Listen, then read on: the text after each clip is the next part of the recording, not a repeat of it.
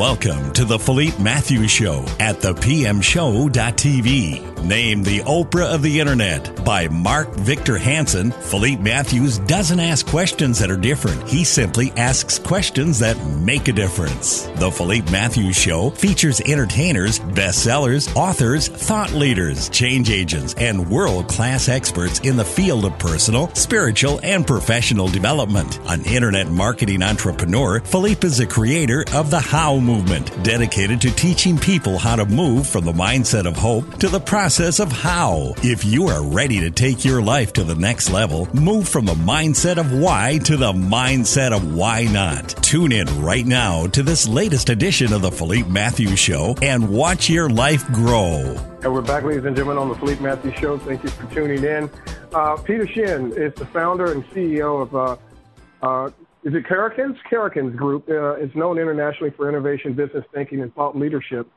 Uh, he has successfully grown his uh, uh, uh global brand and global company uh, from firsthand experience in the challenges of business and building a business in a volatile and disruptive world. Can't wait to have that conversation about that. He's worked with powerhouse brands such as Microsoft, IBM, AT&T, and Wells Fargo. Fargo. He's named the 25 most influential speakers of the National Speakers Association and the youngest member to be inducted in the Hall of Fame uh, for the association.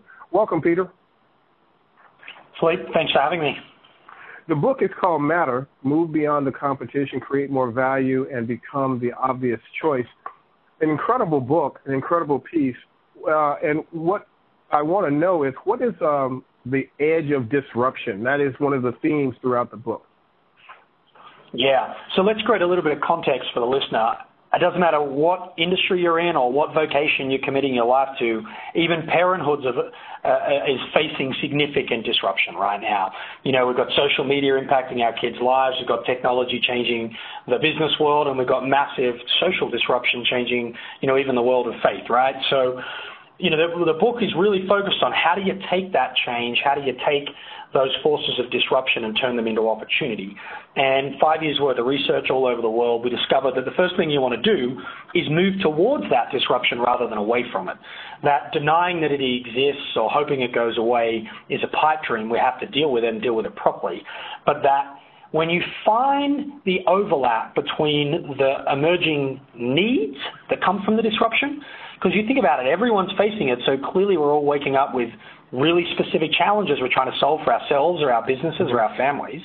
Sure. And if you find the overlap between that and where your skills are, your capability, your talent, your offer for the market, there's opportunity. And that's what we call the edge of disruption is where that overlap exists. I like that. I like that. So you, you say that you must have the courage to challenge assumptions uh, as it relates to uh, this edge of disruption. What did you mean by that? Well, when we think about the future and what it's going to and how it might change, we have a bad habit of taking our historical beliefs and biases into that conversation, right? So mm-hmm. generally we make the assumption that people will keep behaving and businesses will keep operating the way they have. I'll give you an example, right? Here in America, um, more than 17% of Americans work in the transportation industry, right? And I would guarantee you that 99% of that 17% are running around feeling like their future is rosy and there's nothing threatening them right now. And yet we're 10 years from autonomous vehicles, right? Mm. Imagine what autonomous, autonomous vehicles does to the automation of all of that labor, all those jobs, right? Yeah, I bet you most of them right now are making the assumption, going back to your question, that all is rosy and that, you know, this changing world's not going to impact them. It is. Wow. And that's why it's so critical to question the past and not shoehorn it into the future. Wow, that's brilliant. Um, what I love about this book, uh, well, well, there's many things I love about this book. It's, uh, I've dog-eared it, I've highlighted it. Uh, it, it, it, it's, it's, it's been beat up because I've been really absorbing it. Um, you have in there what's called a disruption chart. I really thought that was amazing. Talk to us about that and what people can expect when they go through a, a disruption chart. Yeah, so it's really a two-part process, right? Number one is just sit down with a blank page or a whiteboard and list all the things that are changing around and inside your life, your business, your family, whatever context you're talking about. And list them out. Political change, um, you know, social shifts, changing consumer preferences, new technology, um, mergers and acquisitions. Like it really depends where you are in, in your life right now. List them, and then sit back and take a look at that list and ask yourself the question: Which of these things are likely to happen? And when they do happen, what impact will that likely have on my job, my business, my family, my whatever, right? Then number two, you ask a second question, which is, what if multiple of these things happen at the same time? Mm. Now, what impact might that have? And by the way, the assumption many of your listeners might have, Philippe, right now, is that that's going to be a bad thing. Actually, no, right? Uh, let me give you a simple example. Um, you could have done a, a, disruption chart 10 years ago and you would have had uh, um, uh, uh, uh, ubiquitous connectivity of broadband. You could have had increasing mobile devices. You could have had improved battery life of technology. You could have had better screen. You could have listed on that thing um, digital content and the ability to download instead of rent a video or get a DVD. The combination of those forces of disruptions created the tablet market, and the iPad, and every. You know, you think about how much tablets permeate our life right now. Mm-hmm, mm-hmm. And this is, this is one of the key things in the book. It's not about how is disruption bad, it's how are and where will you find opportunities in this disruption? And starting with that chart, questioning those options and building some of those scenarios that I'm describing is part of how you identify where the opportunity is or the threat. It's basically seeing yourself in the future and being prepared for it. Yeah, well, and and finding opportunity to maybe create it as well. Mm, I like that. I like that. Now, you you you say in the book you you want to move uh, from ideas to insights. What's the difference? So I would say an idea is some creative output where someone projects some an interesting concept of where the future might be. That's an idea, right? An insight is something that's it's basically an idea backed up by data, yeah, or data as we would say here in America, right?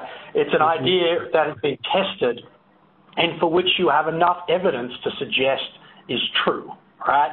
And it's really designed for a business audience that that concept, and that's this idea that you know there's a lot of content being produced and a lot of people sharing blog posts and articles and podcasts and all these kind of things that are full of ideas but aren't necessarily full of insight. And I think people have become a bit uh, a bit uh, immune to the ideas, and they're really looking for the, the evidence-based, data-rich insights.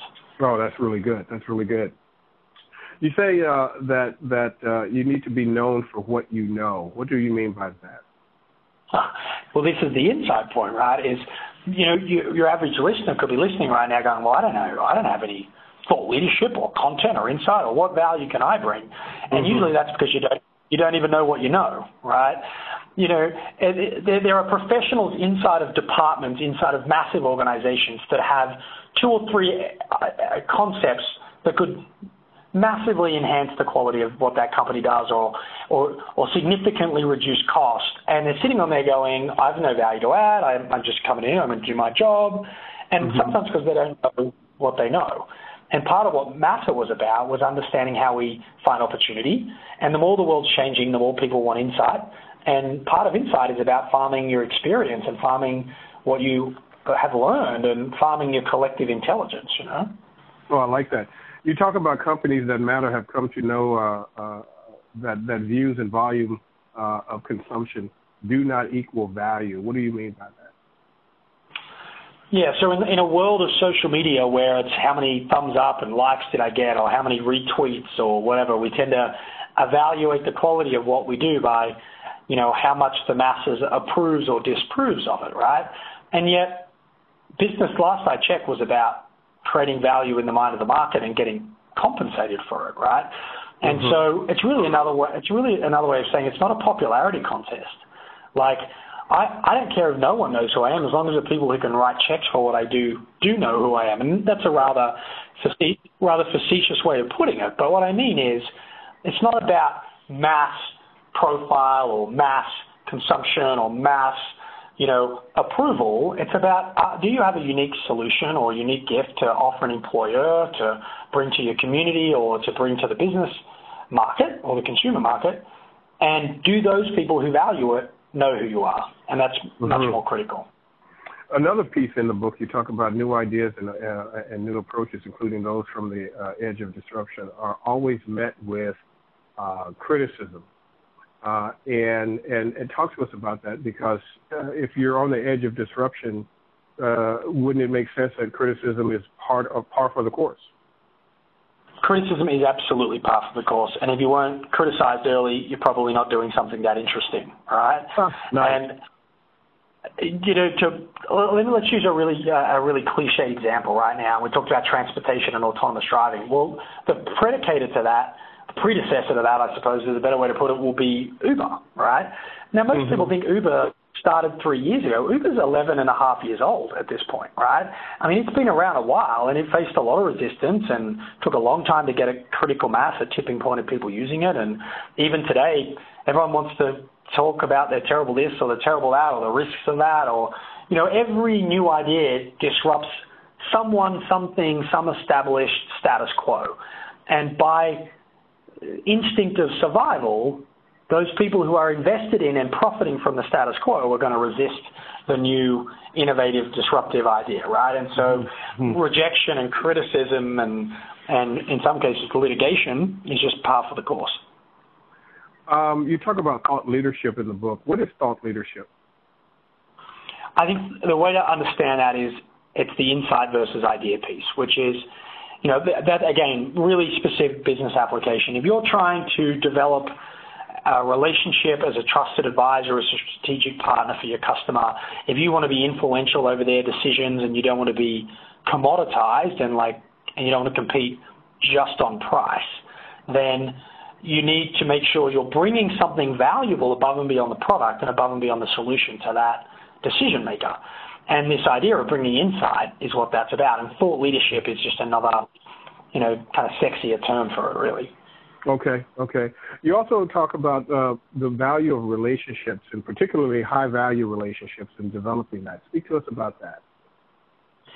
Yeah, and I think hopefully your listeners didn't skip over the nuance that was in your language just then, right? Which is there are the, there is the value of the relationship, and then there are the relationships that are based on high value, right? Mm-hmm, mm-hmm. Once once upon a time people would be like, I've been doing business with Bill for 23 years. Our kids play soccer in the same team, and we all went to the same alma mater or whatever. These days, that's not cutting the mustard, right? It is all about the relationship, no question. But what is making relationships valuable is when there is high value in the exchange, right? And that's this idea of thought leadership and insight.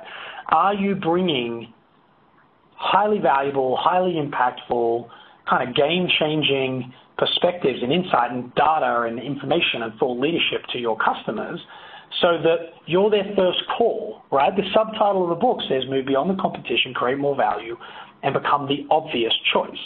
Well, you're only going to be the obvious choice if you're bringing value, right? Mm-hmm. And so uh, what we're really trying to say there is the idea that relationships are built on golf and hockey tickets is really changing and that the relationships are built on high value exchange these days. So, what do you mean then by that? Uh, uh, to being in, being the traffic means standing shoulder to shoulder with your clients. Is is that part of that? Yeah. So think about it this way: um, if you've got insight and thought leadership, then you have something valuable to offer to the relationships you have. Sometimes people choose that until there's a direct money, profit, product, sales opportunity on the table. Mm-hmm. And the mm-hmm. mistake they make is that by the time someone's asking for an RFP or a proposal or, or you know, they're buying a new closet, let's keep it simple, they're probably talking to three different closet manufacturers at that point, right? Mm-hmm. Whereas if you could have been involved in the first discussion, which was, wow, do we need a closet? Wow, what kind of closet do we need? How should we design that closet? And you're in the traffic, meaning you're in the conversations, you're part of the meetings, you're part of their everyday interaction, like which is the other part of the, the other side of the relationship, right? Then you're likely to know and be aware of the opportunity long before it goes out to competitive bid or long before the customer's making the decision. And what we're trying to advise people is to invest early. Do what it takes to be part of the conversation. Do what it takes to be in the room. Add value. Contribute. Be generous. Because when it comes time for the cash, profit, product, sales opportunity, you'll be the first call. Um, if you wait and only interact and only engage and only try to add value when there's a direct return for you, it's often met with cynicism and it's not differentiated you and everybody else. This is good. This is good. You talk about uh, the, the five uh, key ways companies can win uh, and how to matter. Uh, let's let's roll through that uh, quickly if we could. Uh, the first one is embrace disruption. So once we understand disruption, we need to really embrace it and re- just dive completely dive into that mindset and that uh, methodology. Yeah, and I think you and I have been talking a little bit about that already on the on the in the interview, which is this idea that our disruption is not all bad. So number one, own it, accept that it's going to happen. Number two, start looking at and and thinking about how it's going to play out, like what the future might look like, and then three, start looking for the opportunities there. So that's the concept of embracing disruption. And you use Burberry as a as a great example for that in as a case study. Yeah, I mean Burberry is one of my favorite favorite examples these days, and under the leadership of Angela Ahrendts, who was formerly at Donna Karan, um, who's now at Apple, actually, they tripled the enterprise value of Burberry, and they did it by you know, the disruption in, in apparel retail is omni-channel, this idea that we want a digital, we could do it on the phone, we could be on our mobile, on our tablet, on our PC, we could be in store and doing all of that at exactly the same time, right? And so that was the disruption, and Burberry did such a stunning job of, number one, creating an in-store experience that was able to, and supported by and augmented by technology. So they really created the convergence of bricks and mortar and digital. And number two, they took to the digital platforms and the, and things like social media, etc., in a really meaningful way, and put a lot of their money and a lot of their energy into building their brand that way, and that has massively paid off for them. Number two, you talk about offering more value um, and uh, by solving challenges uh, for uh, consumers, employees, and stakeholders. Talk to us about offering more value as it relates to disruption and you use the case point of, of, of uh, Blue Shore Financial. Yeah, so there are problems that our clients have and our customers have, and then there are the problems they have that they care about even more right? And there are many businesses that have been set up to solve a problem that's now no longer hard to solve, right? That there are lots of available substitutes to solve that, you know, lower order, fairly common problem. And financial services is a perfect example. I mean, there's nothing that radical or innovative about how a typical bank, community bank, credit union, whatever, solves those basic financial challenges. Like it's it's kind of price of entry stuff. And yet there are problems that they care about more. So beyond basic transactional things, that same banking customer could be extremely concerned about their retirement or be very ambitious about building wealth, right?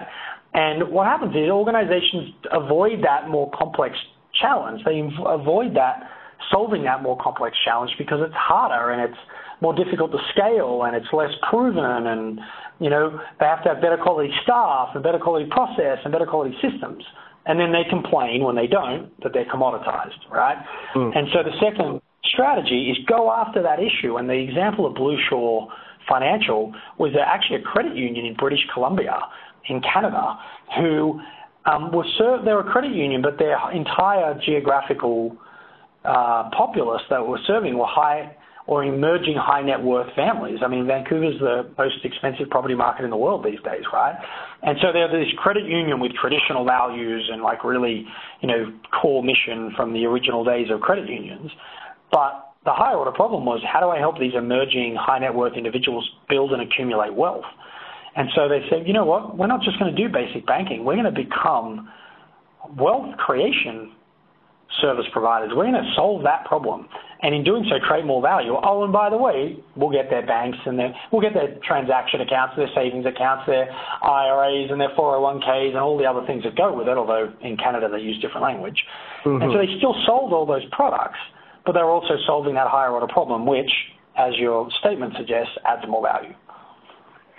Seeking uh, seeking out the right partners. Um, you you would think that when you're particularly if you're a company or even an entrepreneur, perhaps even a solopreneur, um, when you think about seeking out the right partners, uh, speak to us about that that that nuance of that um, and and the strategic the, the the the value of a strategic partnership uh, when a, when you are going into a disruptive um, uh, business or you're trying to create disruption that it's smarter to do it with other people to kind of shore up your position. Is that is that where you're going with this in the book? Yeah, that and a little bit and a little bit more as well. Um, so take the Blue Shore example, right? Mm-hmm. The they want to they want to be seen as like wealth creators and and and accumulators for their for their members. Now that's a sophisticated solution. That's hard to pull off. And if you're spending all your time servicing low value customers that only want the transaction account, then you're going to run out of capacity and people to solve the higher order problem. You'll be so busy doing the work that you won't be able to create the higher value solution. Does that make mm. sense? And so what we found in our research, Philippe, is that saying no and who you were willing to say no to was as important as who you wanted to say yes to. Because wow. the, the courage to say no freed up the capacity for you to create the solutions to then sell to the more strategic and, and desirable customer. And if you, but if you didn't do that and you kept saying yes, you just wouldn't, you'd never migrate, you'd never move up the value chain, you'd never mm-hmm. get into that space. This is great. This is really like uh, taking the uh, concept of the 80-20 rule to a to a steroid level, right? Yeah. Uh, talk about laser beam focus. I'm loving this. Uh, you, uh, number four, you talk about care about more than profits. That seems obvious, and sometimes, in, in one sense, it seems counterproductive. Yeah. So profit is not a thing you do or a thing you maximize. It's the outcome of having done a lot of other things really well. Things like mm. generating revenue, things like creating satisfied raving fans, things like managing costs, trust me when I tell you, most organizations, your ability to pull those three things off is directly proportionate to how engaged and capable your people are, right? Mm-hmm. So just take that as one example, right? Go after your people and invest in them because they're the ones generating the revenue, making the sales, satisfying the customers, wowing the customers, reducing costs, protecting their expense items. Like profit will be the outcome of having done a lot of these things well. And I think when organizations get so fixated just on profit maximization, ironically, they don't maximize profit. Whereas when they don't focus on maximizing profit and they focus on employee experience or customer value or these other things that you and I are talking about, the outcome is maximized profit. Um, but what we found, what we found, Philippe, in our research is it was beyond just taking care of your people. It was also about community. And I'd rather not mention specific uh, company names at this point, but we mm. studied two major, two major attempted acquisitions, one that was successful and one that was unsuccessful. And in the case of the unsuccessful acquisition, and this was a big multi-billion dollar merger, right? The number one reason it didn't make it through the DOJ was that thousands, tens of thousands of customers wrote in and went, we hate these people. Don't make them any bigger and any more powerful than they currently are, right? Wow. Versus, wow. yeah, I mean, this is like, this was, this was big, you know, versus this other one, which was of equal size, that went through without a hitch. No pressure, no response, because people were invested in their success. Or as we mm-hmm. would say, that company mattered more to its customers and its community. And so this idea of behaving in a way worthy of a leadership position, this idea of being a good corporate citizen, of investing and developing your community, having your people involved and engaged, excuse me, beyond the four walls and beyond the kind of profit maximizing vehicle, it was also a critical thing. So care about more than profit was a big, a big finding. You talk about, uh, and number five is identify future needs. We talked about that earlier, but you use the um, company Adobe as an example. Yeah, so it's all good and well if you're the world's best problem solver for today's problems, but if those problems aren't tomorrow's problems, you're going to be basically sat there optimized for a world that doesn't exist. And that sounds like an extreme thing to say. However, mm-hmm. we are seeing in more and more industries people and, and companies being displaced. There's a, there was a piece of research done very recently that estimated, listen to this, this will blow your mind, 47% of all jobs in America, 47 will be automated within the next 10 to 15 years. Wow. So just think about that for a second. I gave you the example of transportation. Like 70% of yeah. Americans work in transportation, right? Like this, that entire thing could be automated, which completely changes insurance. Think about how many people work in insurance. Like just multiply that out, right? That's just, and I've just listed one technology. What about AI and its ability to do tax returns and audit, right? Like we could lose half the accounting profession, you know? And so it's all well to be optimized for solving today's problems, but you damn well better be relevant tomorrow as well. And pardon me being so blunt about that. Mm-hmm. And so always having an eye on the future and, and getting yourself future ready and capable is, is critical. Peter Sheahan, you you are an absolute master at what you do. Um, you you are disruption. you are disruption. You really are. Uh, the book is called Matter: Move Beyond the Competition, Create More Value, and Become the Obvious Choice. Thank you so much for being with us. And I want I want you to come back. Let's talk about this a little bit more and dig even deeper. All right, Philippe. Thanks for having me, and uh, I hope you, your listeners are happy, healthy, and and making positive progress for the future. I appreciate you. Have a good one. Thanks, mate.